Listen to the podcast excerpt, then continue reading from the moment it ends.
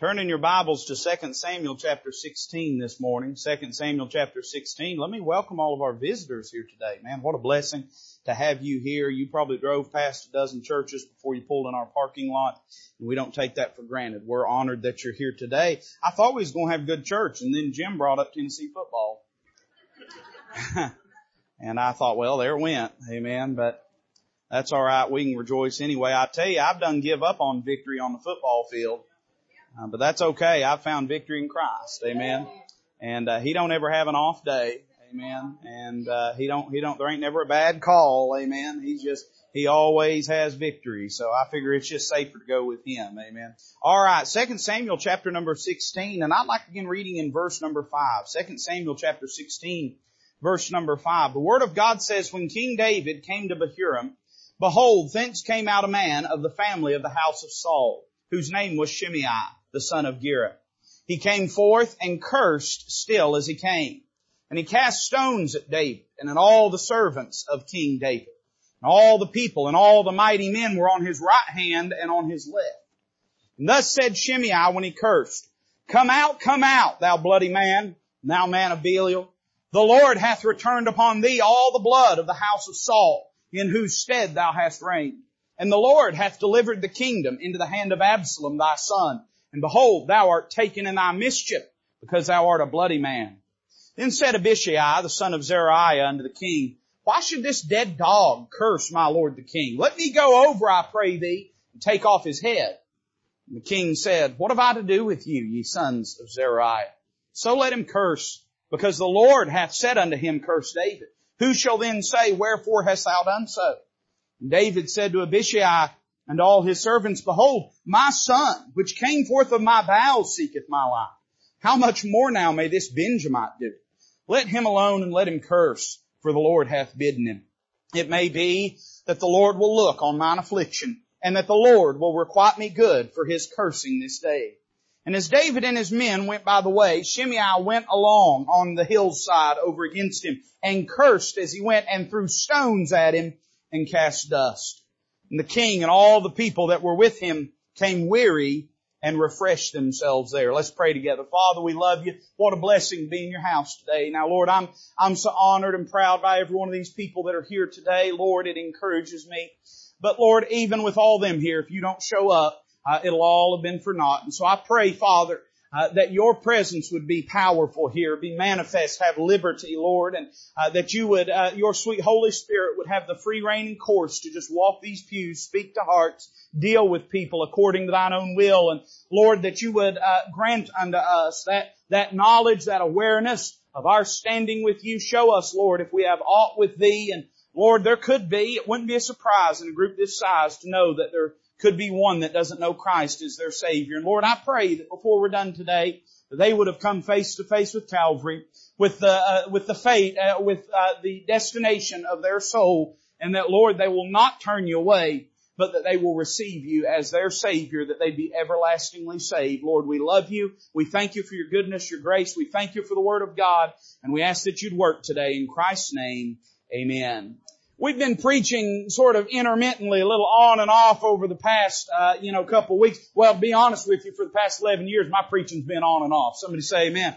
But we've been preaching on and off on a sort of uh, vein of thought, a, a theme, if you will. We're not calling it a series, because then people expect you to preach all of them. So we're just sort of preaching on a certain idea. Uh, and it really begins back in chapter 15 of 2 Samuel. It begins with the story of David, who of course is the rightful king over Israel. Uh, and he is displaced. He is rejected by Israel. He is, we could say, kicked off of his throne by his rebellious son Absalom. And Absalom is now reigning in his stead. Uh, he is uh, forced to flee from Jerusalem and he spends a season uh, outside of the city in hiding in the wilderness. Well, when we uh, come down to chapter 19, we find that the king comes back. He returns. And I would just say this, people's attitude towards him coming is very different from their attitude towards him going.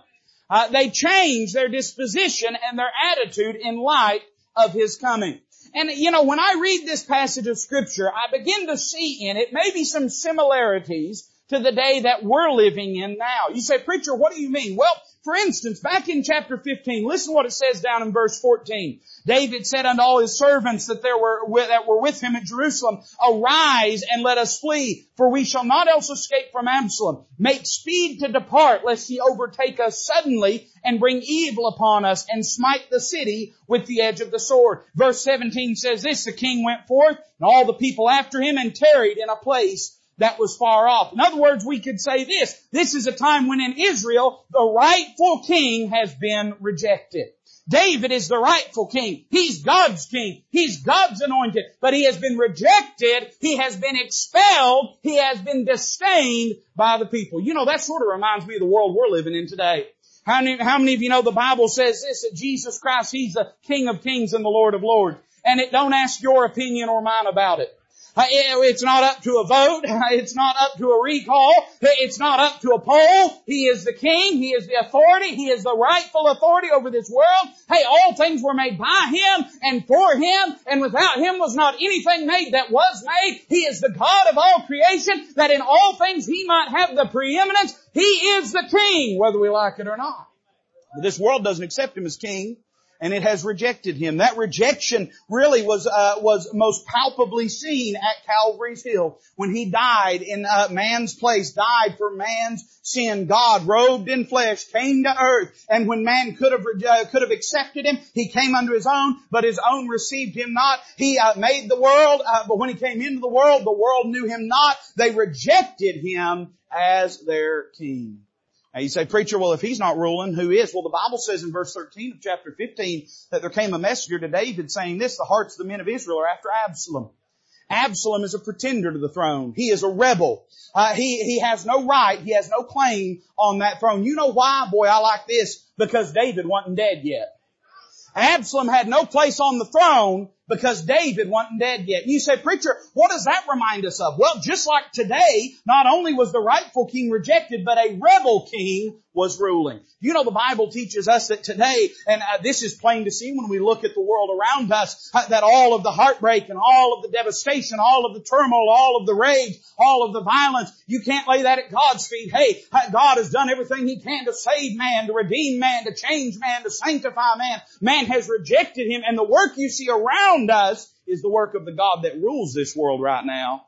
The Bible calls him, uh, the devil says that he is the God of this world.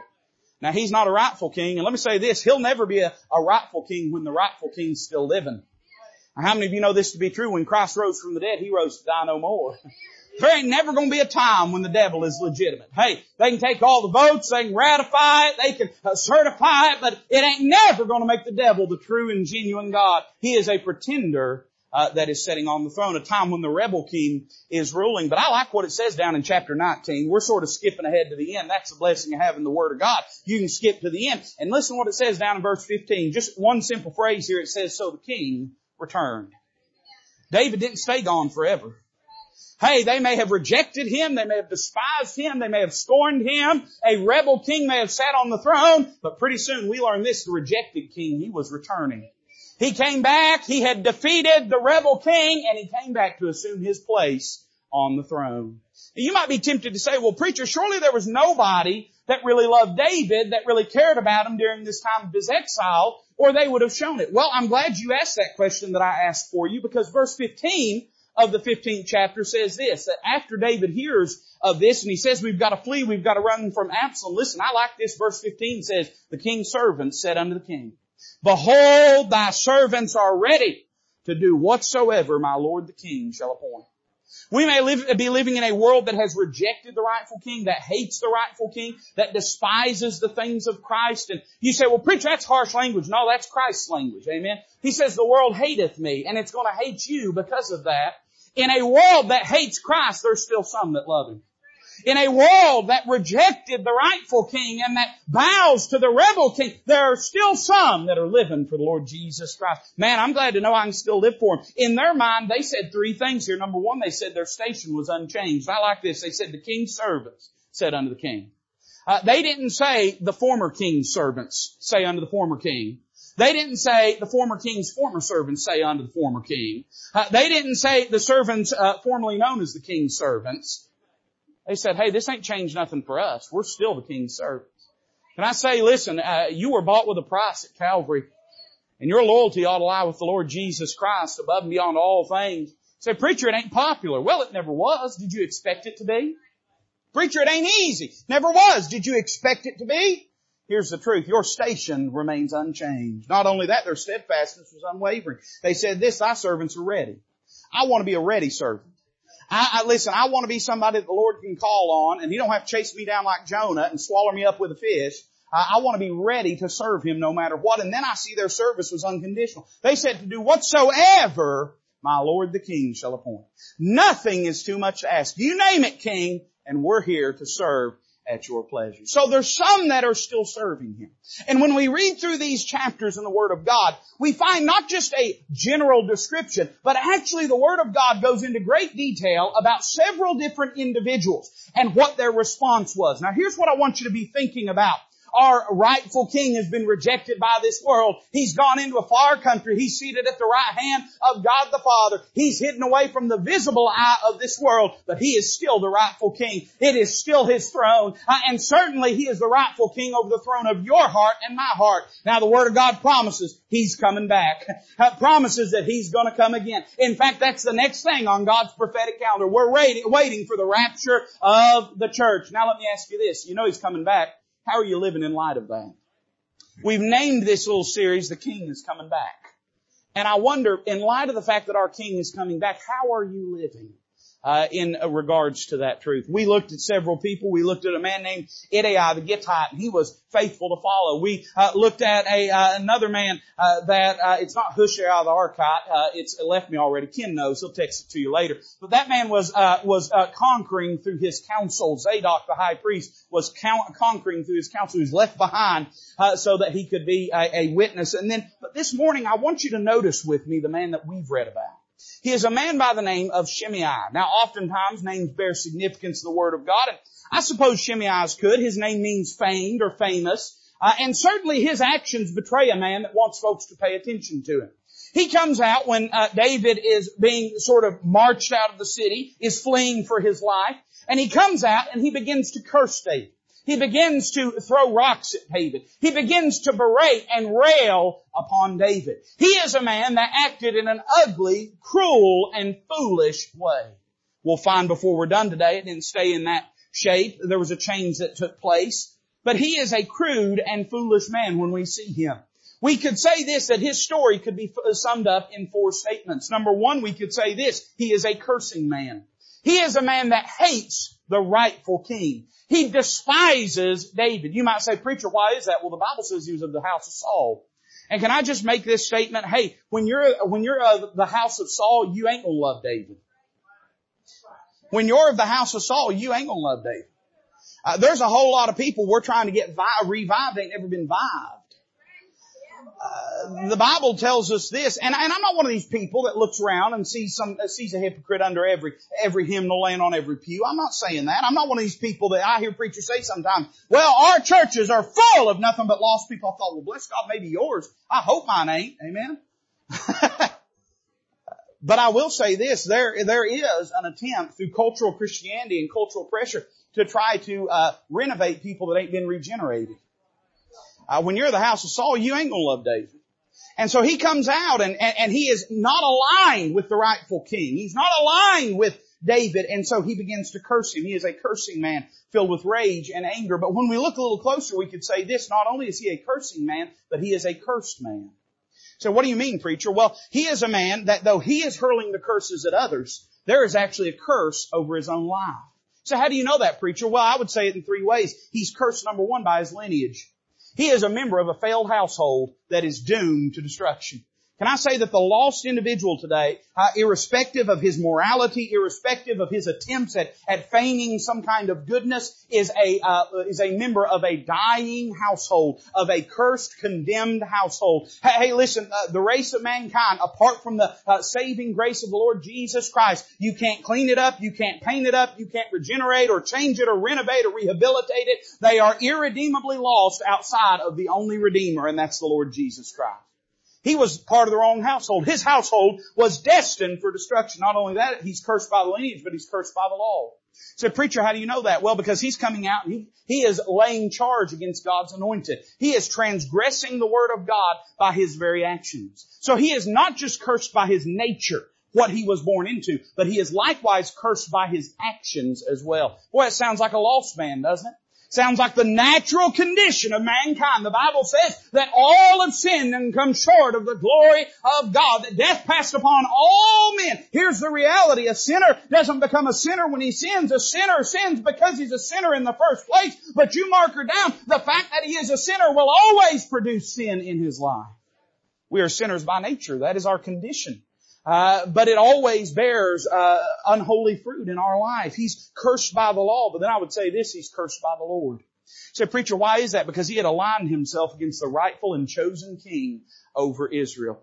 Can I say that the lost man, he is cursed uh, because of his nature. He is born lost. He doesn't become lost. He is born lost, and he is cursed by the law, by the Word of God, because his life bears testimony to that lack of life within him, and he behaves in such a way that is contrary to the Word of God. But let me say this, not only is he cursed because of that, but he's cursed because he's on the wrong side of Calvary when he's born. He's standing on the side that's casting rocks, not on the side that's casting their burdens. He's standing in opposition, not standing in contrition. And the lost man, until he allows his heart will and spirit to be broken and bows himself in submission to God, he's going to stay on that lost side of the cross of Calvary. So he is a man, Shimei, is, that is cursing. He is a cursed man, but we learn down in chapter 19, I'm not going to say a lot about it because I'm going to preach it here in a moment. I'm going to, I got a sermon to preach here in a moment. But I see he is a contrite man. He changes his behavior.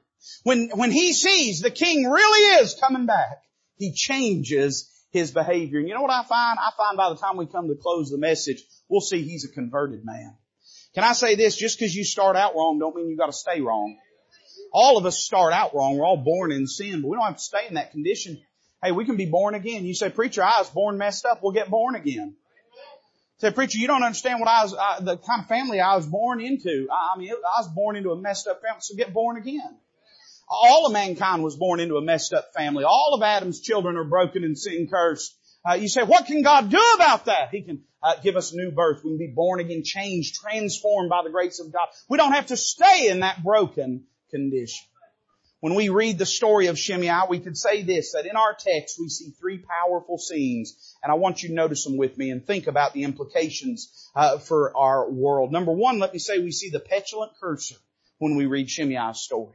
The very first thing that we read about him is uh, in verse number five. It says, Shimei, the son of Gera, he came forth and cursed still as he came. He is defined as a man that is a hater of King David.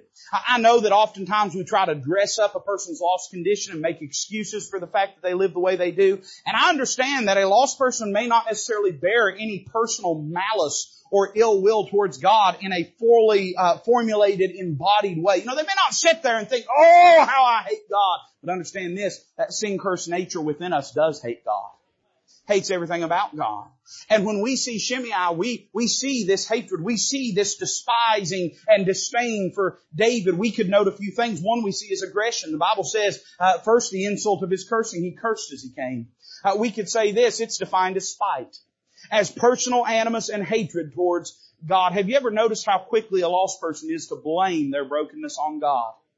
Have you ever noticed how quickly it is that a lost person uh, will robe themselves in, in their victimhood and in their circumstances and say, oh, how unfair God has been to me. Well, Shimei was this way. He came out and he said, David is the source of all my problems. I see not only the insult of his cursing, I see the injury of his casting. The Bible says this, he cast stones at David. You say, preacher, what does that mean? And listen, you may not, you may not accept what I'm about to say, but I'm in the pulpit, so I'm going to say it. Uh, but when I think of this casting of stones, it sort of reminds me of what our sin does to Christ. Uh, it reminds me of how our sin hurts him and buffets him and, and grieves him. You know, every single one of those blows that land upon him at Calvary's Hill uh, by the uh, fists of angry and hate-filled men, uh, they didn't happen just because those men were filled with hate. They happened because of your sin and my sin. He was in that place bearing our sin. And so there's a real strong correlation between this idea of casting stones. Whenever they would cast stones at someone, it was a judicial statement. That was the traditional way way that in Israel they would condemn a man and put a man to death uh, for his crimes. And when he cast stones at David, what he's doing is casting them in judgment, casting them in spite, casting them in hatred. And it reminds me that our sin is the very same thing to God. Not only that, I see the inclusion of his companions. So I see not only his spite and his sin, but I see his scorn. It says, and at all the servants of King David, and all the people and all the mighty men were on his right hand, on, on his left. He didn't just hate the king, he hated those that loved the king. It annoyed him that anybody would stand with King David. He didn't say, I'm going to really just zero in and be careful. I don't want to hit nobody but David now. No, instead he said, if you're standing with David, I'll throw rocks at you. And isn't it interesting that the world, because it can't put Christ on a cross anymore, for 2,000 years it's been trying to put Christians on one. Because it cannot grab hold uh, of the immaculate Son of God and make Him bleed again. It's been grabbing hold of believers and trying to make believers bleed. And I would just say that that aggression embodies the, uh, the hatred that often resides in the lost heart. Notice not only his aggression, notice his appraisal. He says this to David, Thus said Shimei when he cursed, uh, Come out, come out, thou bloody man, and thou man of Belial. This is what he thought of David. He looked at him and he didn't see uh, the darling, sweet psalmist of Israel. He didn't see the faithful king uh, over Israel. He didn't see God's shepherd king. Instead, this is what he thought. Number one, he judged him cruel. He called him a bloody man. In other words, he's saying you're a man that is filled with blood. You have blood on your hands. All of the violence and all of the destruction that has happened to my household is due to you, King David, and you have the blood of my ancestors on your hands. Isn't it interesting? We could say this. He judged him as unkind. He said, David, if you were a better king, you wouldn't let this happen to me. How often does the lost person in frustration, in naivete, cry out to God and say, Hey, God, if you were so good, you wouldn't have let this happen to me. Can I remind you, God wasn't the one that did that to you. Uh, the, the, the curse of sin in this world produces the heartache. God's the one that's trying to save you. God the one is the one that's trying to redeem you. It's like a man that finds himself adrift in the ocean and is flailing and is drowning and someone swims out to try to save him and they begin to fight against him. What if they were to look at that person and say, you swam out here to drown me? Wouldn't that be foolish? I know I said swum. Get over it. You're in East Tennessee. Look at me all high-minded. Like you're going like you're going to spell check my sermon notes? I'm going to say it again to spite you. Swum out there to save him. He's the one that went out there to save him. You know, that's what a lost man does when he looks at God.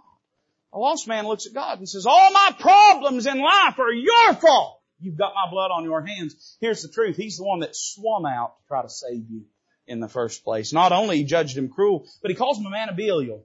Now that's interesting. A man was sort of a colloquial term, like kind of a, kind of a slang term for someone that was a criminal. Someone that was a, you know, we could just call him like a scuzzy person. I don't know if that's grammatically correct either, but I'm gonna call it. In other words, someone that, that is of low character. In other words, he looked at him and he called him not just unkind, but he called him unfair, unjust. He looked at him and said, you're not a man that appreciates justice and righteousness. You are a self-serving individual. Don't you start to get the idea that he looked at God the way that great many today look at God. I see not only his appraisal, I see his accusations. I'm not going to dwell on this. I got too much sermon to preach, but he, uh, notice what he says in verse 8.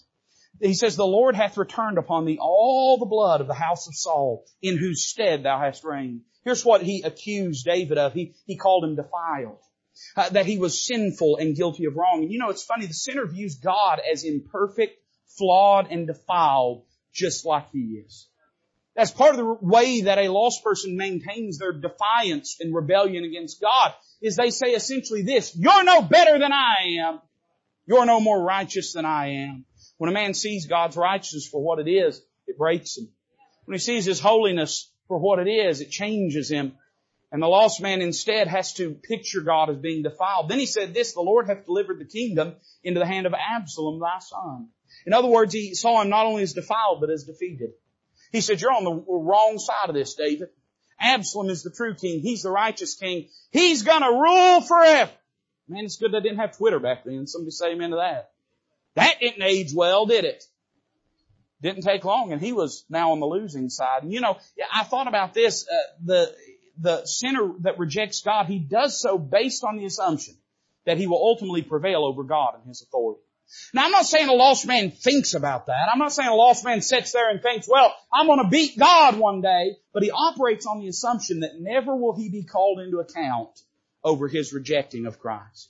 that somehow, some way, somebody's going to kick God off his throne and he's never going to have to give an answer for his life and his lost condition. Then he says this, behold, thou art taken in thy mischief because thou art a bloody man, that God was deserving. That's really what it boils down to.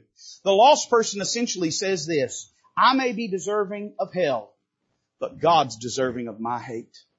He casts things in such a way in his own mind. He, he develops this whole tapestry of tissue paper, whereas he can sit back and say, maybe I'm broken, maybe I'm messed up, maybe I'm not what I ought to be, but I'm that way because of God, and I'm sure enough not going to go to God and ask for help.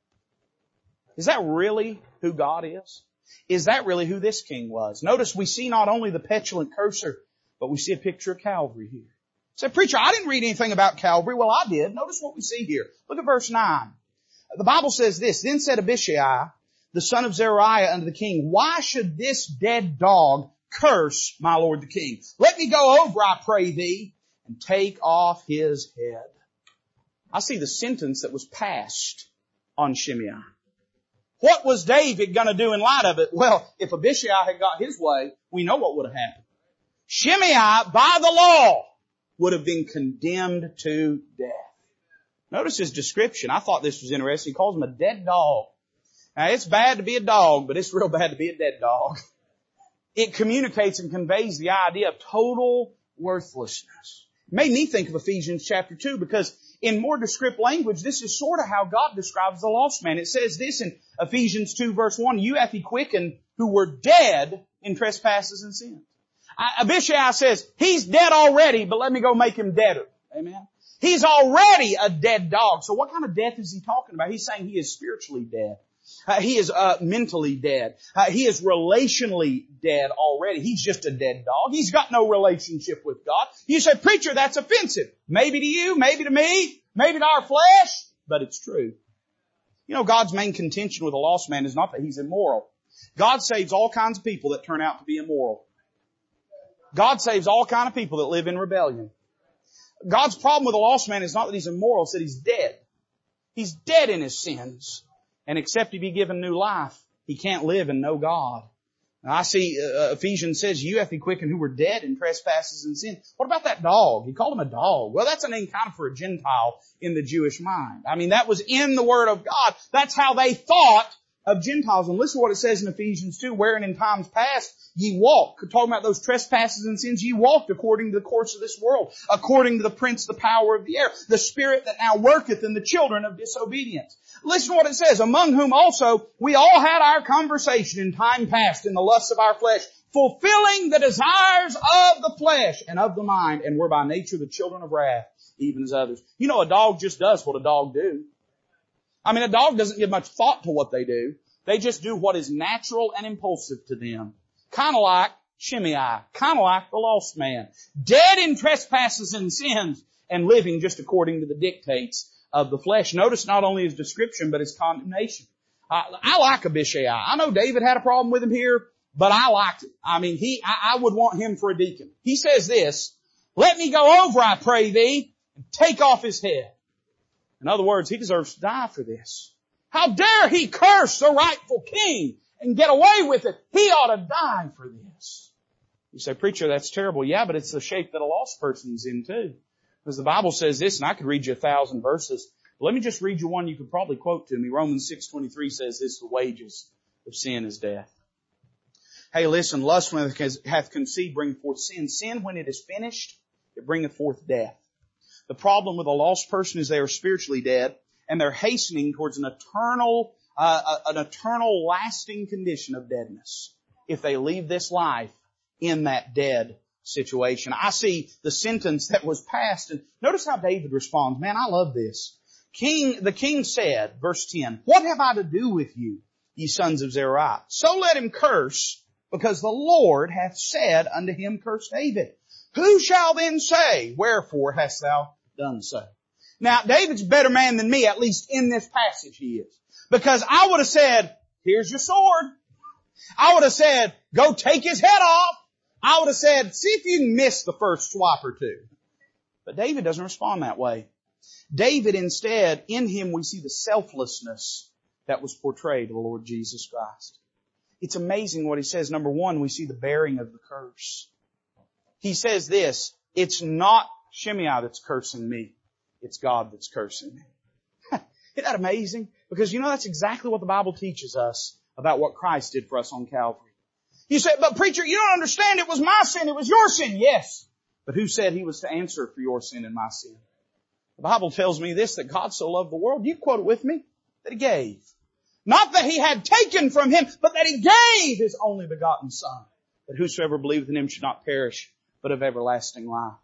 Here's the truth of the matter. I understand it was, it was Jewish minds that conspired. It was Roman hammers that drove the nails. It was your sin. It was my sin uh, that he went to the cross for. But you understand this. Uh, if he hadn't wanted to go, if he hadn't been willing to go, uh, couldn't all the armies of the world put him on that cross? I mean, all the military might uh, that was accumulated from the beginning of time till now couldn't have moved him an inch had he not set his face like a flint towards Jerusalem. He says, God put me here. And then notice what he says. Now here's a man, Shimei, that is a cursed man. And you would think as a cursed man, he would come and plead for David to, to uh, pardon him and to expunge his record. But instead, here's what he does. As a cursed man, he comes and he hurls curses at the rightful king. You would think the rightful king would come and say, I don't have to listen to you. You're an outlaw. You're a cursed man. You're a condemned man already. Instead, here's what he says. He says, just go ahead and put that curse on me. You're a cursed man with cursing lips, but I'll take your curse for you and I'll bear it in your place. You know, that's what the Bible tells us in Galatians chapter number three. that God hath made him to be our curse for us. Instead of saying, Shimei, you deserve to die and you're going to bear the punishment for your curse, he says, I'll bear the shame of your cursing.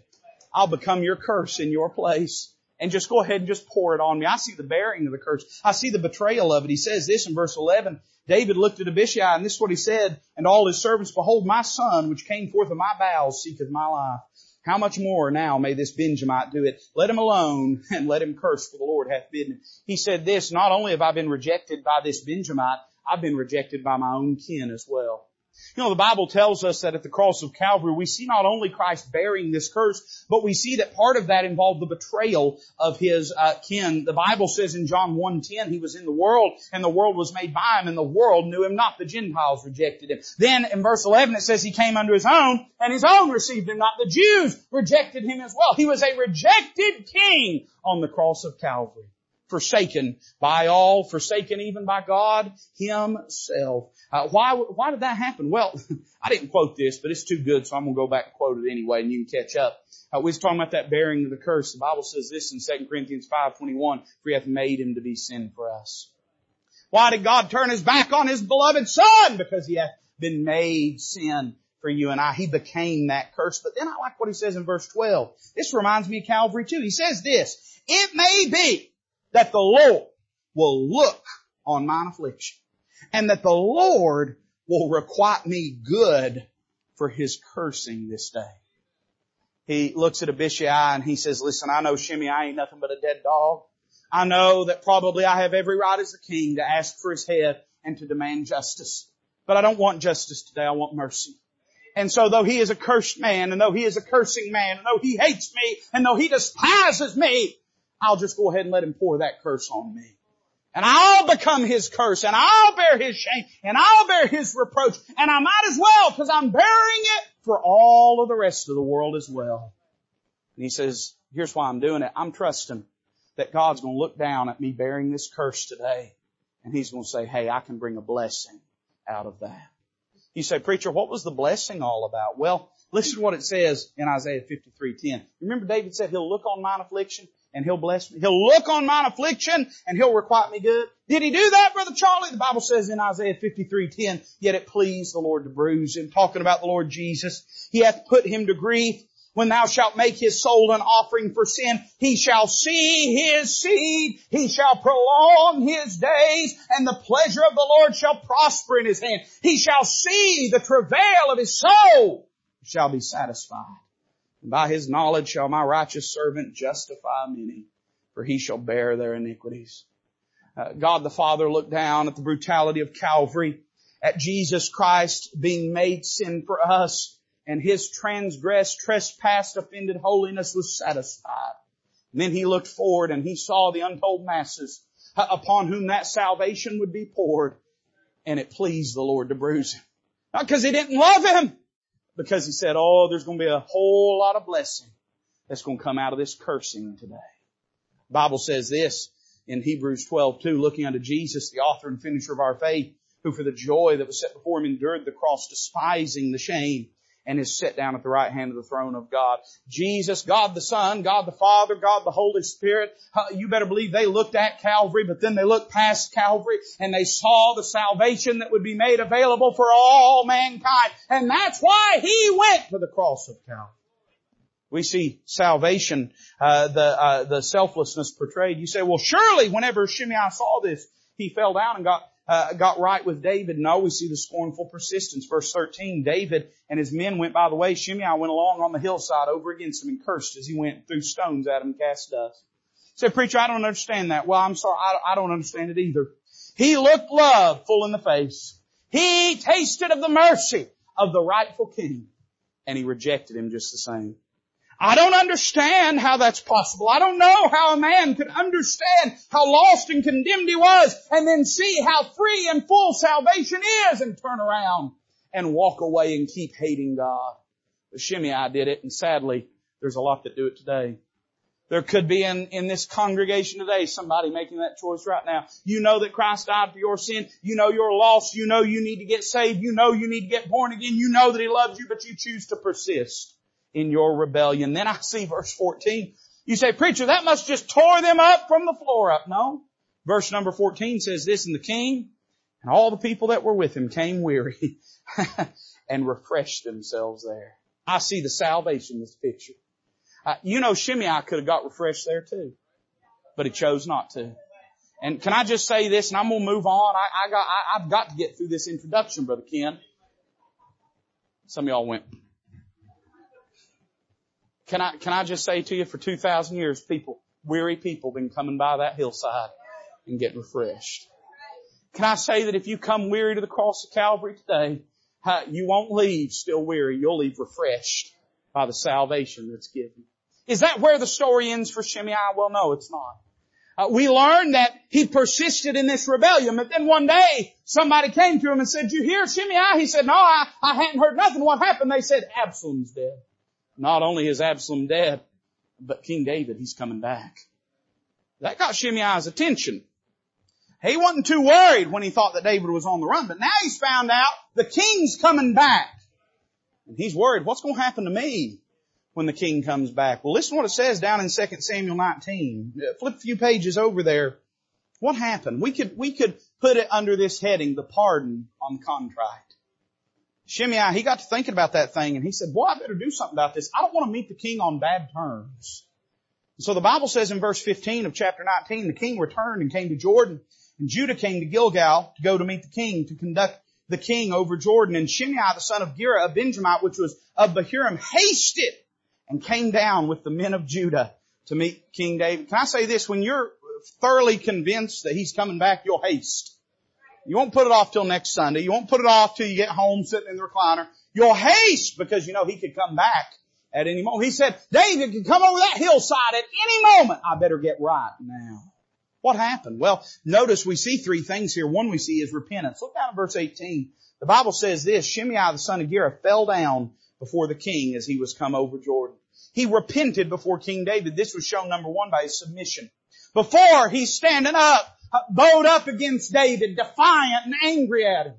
Now the king's coming back. He changes his attitude, and what does he do? He falls on his face before him. Uh, hey, listen, here's the reality. We all talk about the ground being level at the foot of the cross, right? The ground's level. That only matters if people are going to get down on their knees in the first place. Uh, part of it, and a, the reason a great many people die in their sins is they're too prideful to admit they're lost in the first place. They want this weird ethno-cultural Jesus that, that comes just to cheer them on through life. They don't want a redeemer. They don't want a savior. And let me say this, if you're not a sinner, you don't need a savior. Uh, but if you need a savior, you better believe it's because first and foremost you're a sinner in need of redemption. He submits himself. We see his submission. We see his confession, verse 19. He said to the king, what did he tell him? Well, we notice he confessed sort of three things. Number one, he confessed the guilt of his sin. He said, let not my Lord impute iniquity unto me. Those are distinctly judicial terms. He's talking about transgressing the law of the king and the law of God. And he's saying this, you have every right, David, to count me guilty. And I admit my guilt before you. When a person gets born again, the very first thing they do is they see themselves as guilty before God. And they confess that guilt before the Lord. I'm not saying it has to be in an audible sense. I'm not saying you have to say the word somebody else said. But you're never going to get saved until you're willing to admit that you're guilty in the first place. He confessed the guilt of his sin. Notice then he says this, neither do thou remember, verse 19, uh, that which thy servant did perversely the day that my Lord the King went out of Jerusalem. He, he confessed the grossness of his sin. He called it perverse, perverse. Part of the thing that's afflicting the church today is Christians really don't have all that bad an opinion of sin. If they were to be really 100% honest, they don't really have that bad of an opinion of it. Uh, let me say that until the church starts seeing sin as perverse, we can't expect to have any voice with the world. We have to be willing to view sin as what it is. And when you and I got born again, uh, we quit making excuses for our sin. Uh, we could quit painting our sin up. We could quit putting a fresh coat of varnish on it. We just instead said, yeah, God, it's as wicked, as vile, as gross as you said that it is. He confessed the grossness of his sin and he confessed the grief of it. Bible says this, that the king should take it to his heart. He said, you know, David, I know if you think about what I did that day, it's going to hurt you. It's going to bother you. It's going to offend you and it's going to grieve you. And he says, all I can ask is that somehow in your mercy and your grace, you put that out of your mind. Forgive me of it that day because I know what I said to you hurt you deeply.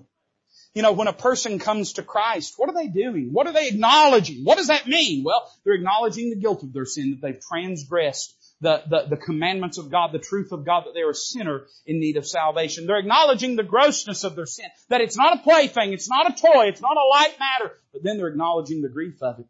Why did he apologize to David? Because David was the one with whom he had to do. Uh, why does the sinner come to God? Because God's the one they've transgressed. God's the one that they've offended. And they come and acknowledge that my sin has been a grief to God. It was shown by his submission. It was shown by his decision. Uh, he says this, the Bible says, uh, for uh, thy servant uh, doth know, verse 20, that I have sinned. Therefore behold, I am come the first this day of all the house of Joseph to go down to meet my Lord the King. You know, earlier in this chapter, David, he chides the tribe of Judah for not coming down to meet him and to convey him over to the throne. Here's what he's saying to them earlier in the chapter. He said, you're bone of my bone, flesh of my flesh. Why are you the last tribe to come and meet me and welcome me back as king? Now think about what Shimei says here. Shimei says, I am come down first of the house of Joseph, of the tribe of Benjamin. He wasn't just saying, hey, I showed up first. He wasn't just merely saying, yeah, I decided to come down here and see what was up. He's saying, I came down here as my official capacity to tell you that the tribe of Benjamin welcomes you as the rightful king over Jerusalem, over Israel. We have come to kiss the ring, to bow the knee, to pledge our fealty before you as our king, as our Lord. Say, preacher, what's the sinner doing when they come to Christ? They're choosing Him. They're saying, I'm done with Absalom. I'm done with the devil's way of living. Say, preacher, does that mean they'll never get backslid, never get messed up? No, don't tell me that. Because I got a bunch of, well, I'm not going to go there. I'll just say, no, here's the reality. You're still a sinner. You still sin. You still make mistakes. But it is true that when a person comes to Christ, they're not coming on a trial basis. Uh, they're not coming just to put him as another little idol on their mantle and allow him a little space in their life. Uh, they're coming to cast down their idols, uh, to turn their back and spit upon the name Absalom, to say, I'm done with that traitor and pretender. And now I owe my allegiance to the true king. I see his repentance. I see his reception. Man, I'm, I'm running out of time. Did, did anybody bring a sandwich? Let's go for two more hours. You ready? Verse 21 says this. But Abishai, the son of Zeruiah, answered, and this is what he said. Shall not Shimei be put to death for this? Because he cursed the Lord's anointed. By the way, you know, Shimei or Abishai, he's a picture of the law. That's what he is. He's a picture of the law. Uh, unchanging, unbending, unyielding. Uh, Shimei has cursed you, David, and he deserves to die. That's what he said back in chapter 16. That's what he's still saying now. You know why? Because the Word of God doesn't change. Uh, what's right and what's wrong, it doesn't change. listen to what David said in verse 22. I like this. What have I to do with you, ye sons of Zeruiah? that ye should this day be adversaries unto me. I see not only Shimei's repentance, I see his reception. David could have said, well, you low down dog, you snake in the grass, now you come back tail between your legs, and you want to beg my forgiveness, forget about it. Go ahead, Abishai, take off his head. That's how I would have done it. Amen. That's good pastoring. Somebody say amen to that. But that's not what David does. David does something amazing here. Abishai, here's what he does. You ready, Brother Ten? He, he whips out a sword and he steps up and he says, how dare this dead dog come back here? Shouldn't he die? Because he's cursed you. So there's Shimei, there's Abishai. Here's what David does. He steps in between them. And he says, Abishai, are you become my adversary? Because if you want to get to him, you're going to have to go through me. Can I say it this way? He received him with a shield of pity. He said, you can only attack him if you'll attack me first. Can I tell you the amazing thing that Christ did at Calvary? The Bible says this. he came in the likeness of, uh, uh, of sin, uh, of sinful flesh, and for sin, condemned sin in the flesh. Here's what he did. He came, he became our sin for us. He bore our punishment on Calvary. The law standing righteously to condemn us and slay us. And the law is not bad. The law is righteous. I'm carnal sold under sin. I deserve to die just like Shimei did. But here's what Christ did. He came and he said, won't you step out of that place of condemnation and stand over here and I'll step in your place of condemnation and I will bear your sin in my body. Then what happens? Uh, the law comes back and Christ says, alright, it's time to condemn you. But Jesus says this, you can't condemn him without condemning me. And I've already died in his place. What an amazing thing that Christ has done. He comes with a shield of pity. Man, there's a thousand verses I could quote. Let me just say the Lord is my rock. He's my fortress. He's my deliverer. He's my God. He's my strength in whom I will trust. He is my buckler and the horn of my salvation and my high tower. What is he? He's my shield. He stands between me and the righteous wrath that should be poured out upon me. And he says, if you want to get to him, you're going to have to go through me. He came with a shield of pity. Not only that, verse 22, I like this. He said, shall there any man be put to death this day in Israel? He came with a show of mercy. He says this, this isn't a day to die. This is a day to live. The, I, listen, I've won the victory today. This isn't a day to die. This is a day to live. And he says this, I don't want anyone else dying. I want everyone else living. He says, I don't want anyone else dying. I want everyone else living. If I had my way, he says, wouldn't nobody die in Israel today. He said, if I had my way, everybody would be saved today in Israel. Kind of reminds me of what the book Second Peter says when it says the Lord's not slack concerning his promise as some men count slackness, but is long suffering to usward, not willing that any should perish, but that all should come to repentance. I see he, he met him with a show of mercy. But then I like this, verse 22. Look at the very end. Look at this last phrase. He says, For do not I know that I am this day king over Israel? I'd say it this way. He came and he met him with a shield of pity and a show of mercy, but he met him with a shout of victory. He said, uh, Abishai, in case you haven't noticed, the battle's over and I won already. I don't have to kill Shimei to prove I'm king. I'm already king. And now in the strength of that victory, I can pardon him of his cursing. You know, that's exactly what God did for you and I. In the strength of Calvary's victory, he said, I can pardon you for your sin. I see his reception and then this ain't even really preaching. I'm just going to mention this. Don't get nervous. I see his release, verse 23. It says, therefore the king said unto Shimei, thou shalt not die. Oh, what a blessed day it was when I heard the sweet voice of God. that should have condemned me that should have sent me to hell. I deserved that. That's what should have happened.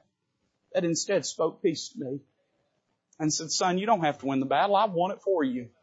All you have to do is come and gather up under my wings and the victory's yours.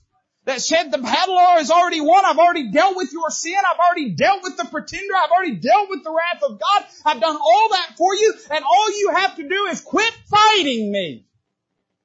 Let me say this. If Shimei had been fighting him that day, that would have been the only fight going on that day. You know, when the sinner fights God, his fight is the only fight that's happening. Uh, the, sinner thinks he's waging a, a, a wide scale war on God. No, he's flying around God like a little gnat. But it's the very mercy of God that says, hey, I don't have to swat him to prove that I'm God. In my mercy, I can pardon him and save him and redeem him. And so here's what he says. He says, I don't, I don't have to condemn you. I can pardon you now. You know why? Because my throne is secure. My victory is won. My righteousness is established. And all this has been done. And now I can extend to you the pardon that you need. Hey, listen, that's exactly what Calvary is. And then I see his reassurance. Boy, I like this. Verse number 23, look at the very end. It says, And the king swear unto him. Swear unto him. Shimei uh, might have thought to himself, now this is good, but what if David changes his mind? It's his right to do it as king. He could decide that he no longer feels that way. What if he changes his mind? Here's what the king did. He said, I'm going to swear an oath between me and God that I pardon you this day. And now you are condemned no more. You can go and be free. Don't have to fear that you're going to come into condemnation again because I have sworn unto God. It makes me think of Hebrews chapter number six when it says, when God made promise to Abraham because he could swear by no greater, he swore by himself It says down in verse 17 of that chapter, wherein God, willing more abundantly to show unto the heirs of promise the immutability, the unchangeability, the unbreakability of his counsel, confirmed it by an oath that by two immutable things, what are those things? That's God and his word in the which it was impossible for God to lie, we might have a strong consolation who have fled for refuge to lay hold upon the hope that is set before us. You say, oh preacher, I just hope I can hold on. Well listen, bless your heart. I, I hope you hold on too, but that ain't what your salvation's contingent upon. It ain't about you holding on to Him, it's about Him holding on to you. Oh preacher, I hope I can keep all my promises that I've made God. Hey, my salvation ain't based upon my promises, Brother Ken. They're based upon His promises. I've got assurance from the King he didn't say, Shimei, you behave now and we'll see how this goes. He said, no, I'm making you an ironclad promise uh, that I'll protect you for the rest of my days. I'm making a promise that you're condemned, uh, that, that you are now pardoned and your condemnation will fall upon you no more. Boy, isn't it good what the Lord's done for us? Here's a man that comes and he's foolish, but before it's all done, he's forgiven. I'm glad God forgives foolish people, or I would have never got in.